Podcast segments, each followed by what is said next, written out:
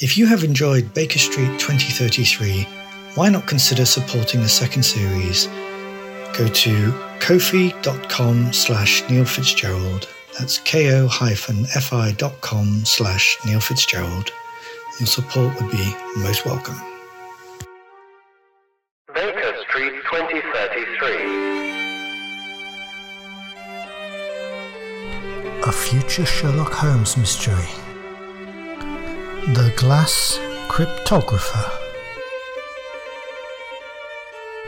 by Neil Fitzgerald. Episode 13 Reconnaissance of the Virtual Kind.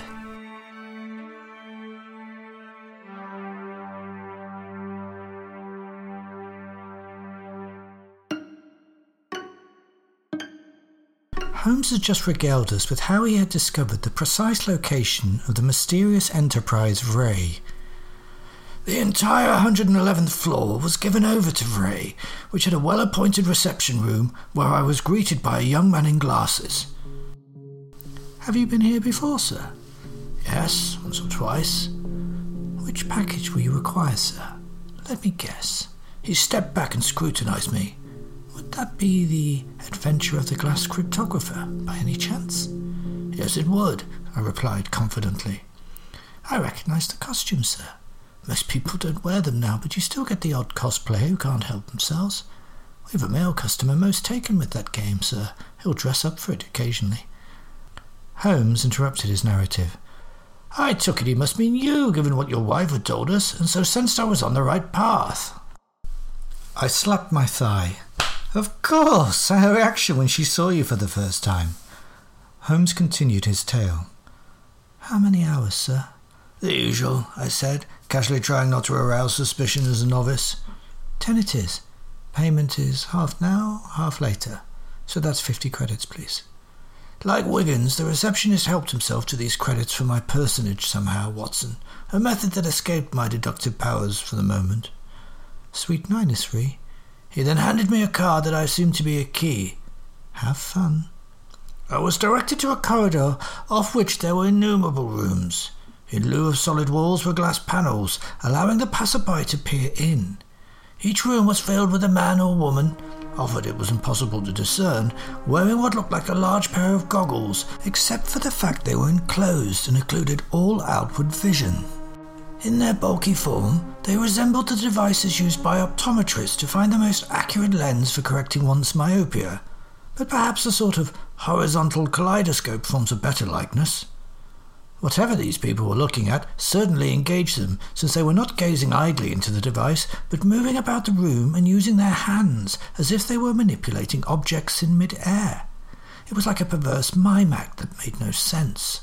There were tables bearing sundry items of food and drink cans, and a cubicle in one corner of the suite contained a water closet and sink. It was all most peculiar.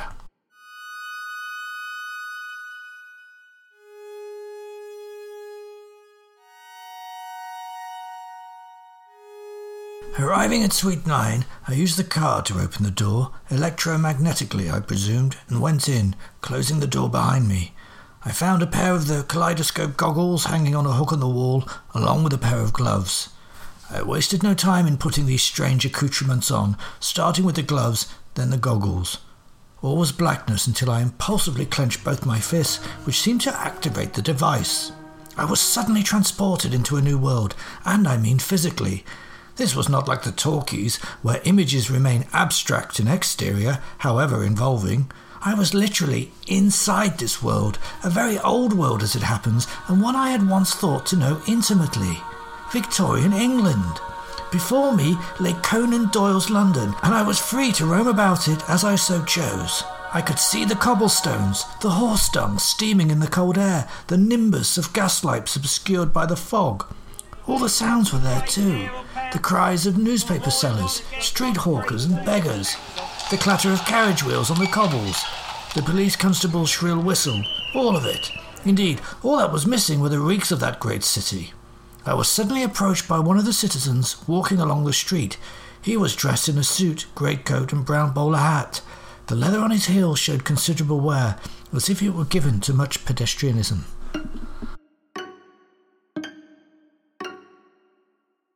Good day, Mr. Holmes. You want to be careful round here. There's no telling who might be watching ya. With that, he doffed his hat and strolled off. Was this warning friendly or threatening? I looked about. There was the bustle of a thoroughfare. I walked over to the pavement. Movement made me dizzy at first, but I soon adjusted to the motion sickness. The wide walls of the building before me seemed familiar. My eyes focused in on the number 221B. It was Baker Street, Watson. Baker Street as Conan Doyle would have had us remember it, if we had ever existed. I rang the bell. Mrs. Hudson answered the door. Elderly and fussy, she was much as we had seen her in the ITV version. She took my hat and coat, which, of course, I was wearing in the unreal world I was in, but not in the real world where I stood wearing the goggles and the gloves. I went upstairs to our flat, which had all the furnishings and trappings of our former cohabitation, including the tobacco filled Persian slipper on the wall and a violin laying on a mahogany table beside an easy chair. I picked it up and began playing it. The Allemande from Bach's Partita in D minor rang out in this fantastical realm. It was too much, I tell you, Watson. Too much. Mrs. Hudson reappeared with afternoon tea and cake.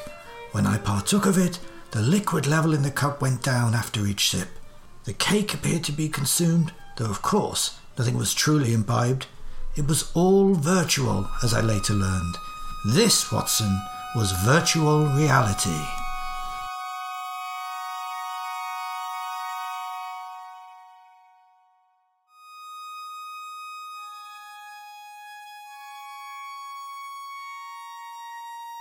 VRai! I exclaimed.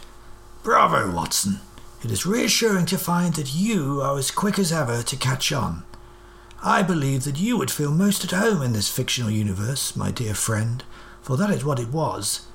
The product of human imagination, and, dare I say, romantic feeling, only one which now comprised an immersive physical experience.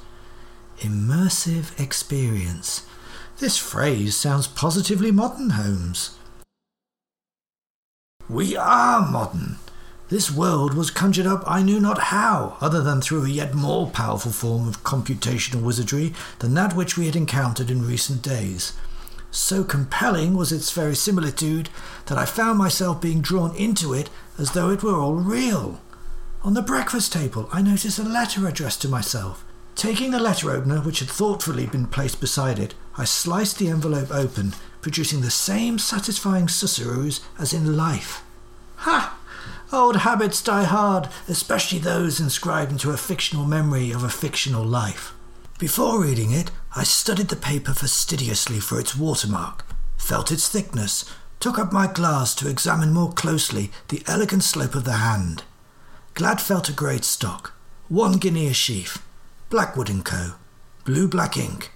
The prepossessing handwriting was clearly that of a woman from a privileged background, the volutes and whirls suggesting a respectable upbringing, one in which the child had been left a certain liberty by a kindly governess in which to express themselves. The contents clarified much of what I had deduced from the physical data. Miss Trimble was a young woman now working as a governess for a family in a villa in Maida Vale. A priceless Delft urn had gone missing from the household, and she was the chief suspect. She was currently being detained by the family, but had managed to get this letter out via a servant. Would I kindly come to assist in the location of the urn and the proof of her innocence? Naturally, her address and a few other key particulars were supplied. I selected my favourite briarwood pipe from off the mantelpiece, stuffed it with tobacco from the Persian slipper, and lit it, musing on the case I had before me. As I exhaled, smoke appeared before me in this virtual world. I was marvelling at this when the door to the hall opened and you walked in.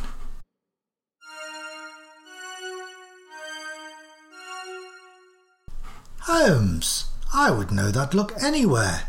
You have a case, you said emphatically, throwing your gloves and hat off, helping yourself to a cigar and lighting it before reclining into one of the easy chairs. Edward Hardwicke had clearly been the blueprint for your appearance. The likeness to the actor I had seen just the day before was unmistakable. Hours had passed with me in the suite. I had hardly felt the need to sit or take water. Why, it is like the opium dens of yore, I said. The body no longer perceives time's passing in this transfixed state. Holmes acquiesced. Your medical sensibilities do you proud, Watson. The simile is just. Hours pass with no consideration for what is happening outside of this realm. How powerful these phantasmagoria must be to entrance the mind so, I said. These visions were extraordinarily vivid, and did indeed bring to mind those experiences I once believed I had had with opium in our earlier adventures. What made all this so engaging was that here was a case, and you know my inclination to such intrigues. I can rarely resist them. My mind was already considering various permutations of how best to approach the investigation. So quickly did I feel at home in this foreign world. What happened next? I asked, curious to know how his adventure had ended.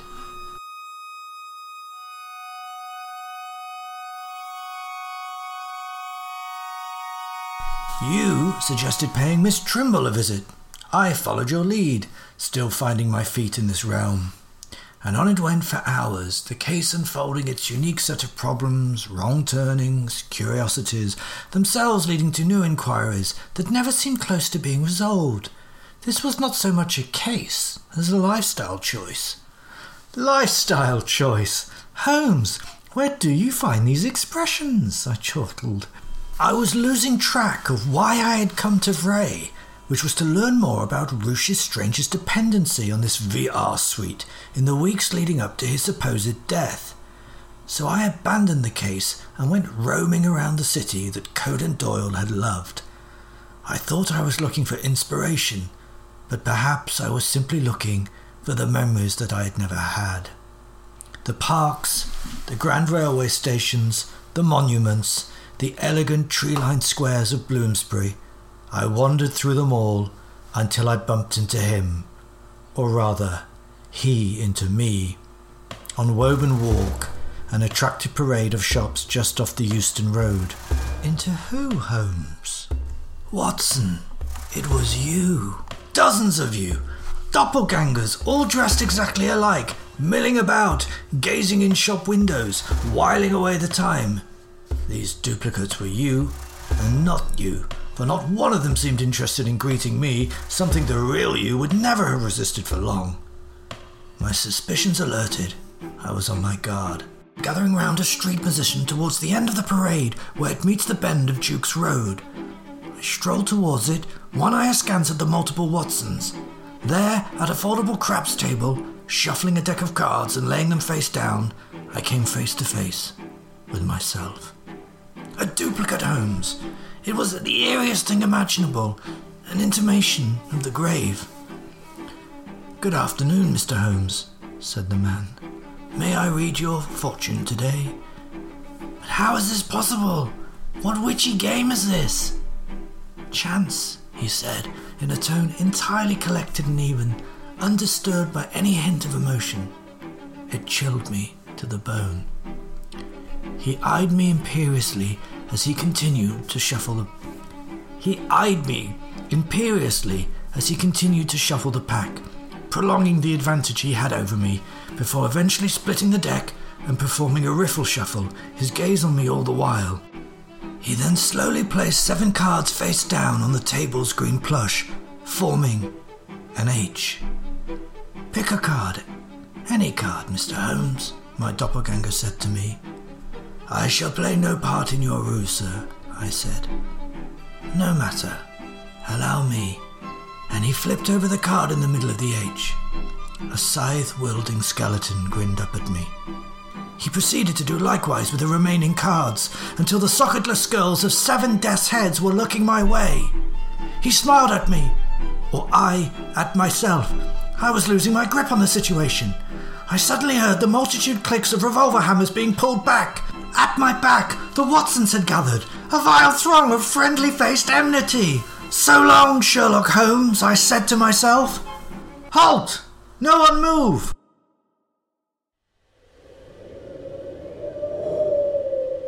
All eyes were turned to the source of this command. It came from a coach which had pulled up on the Duke's Road.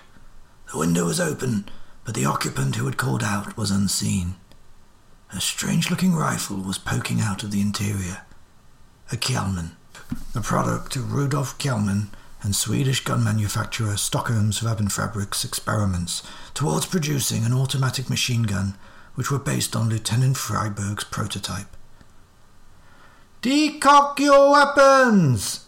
The disembodied voice continued.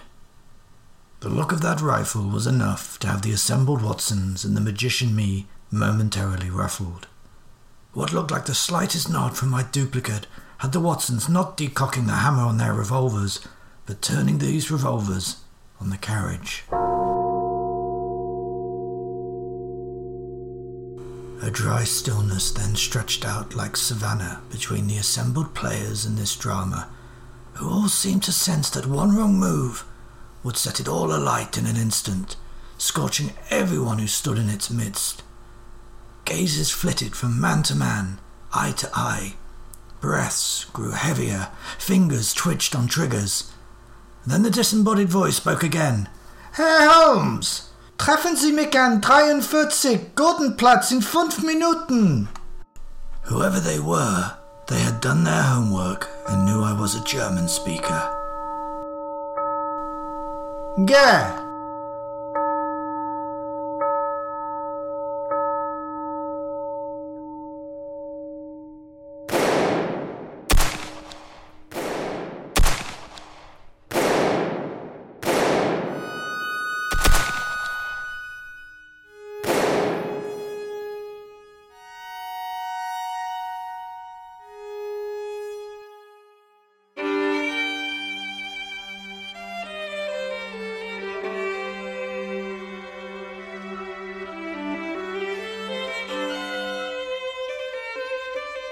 Sherlock Holmes will return in Episode 14 A Saving Grace.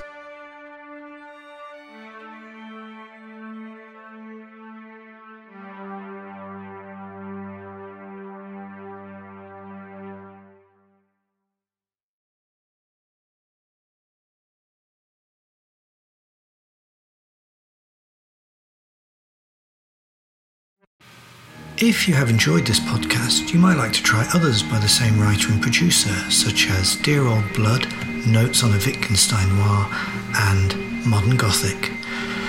The writer now has a cracking idea for a second series of Baker Street 2033. So, you could also consider supporting the writer at buymeacoffee.com slash Neil Fitzgerald.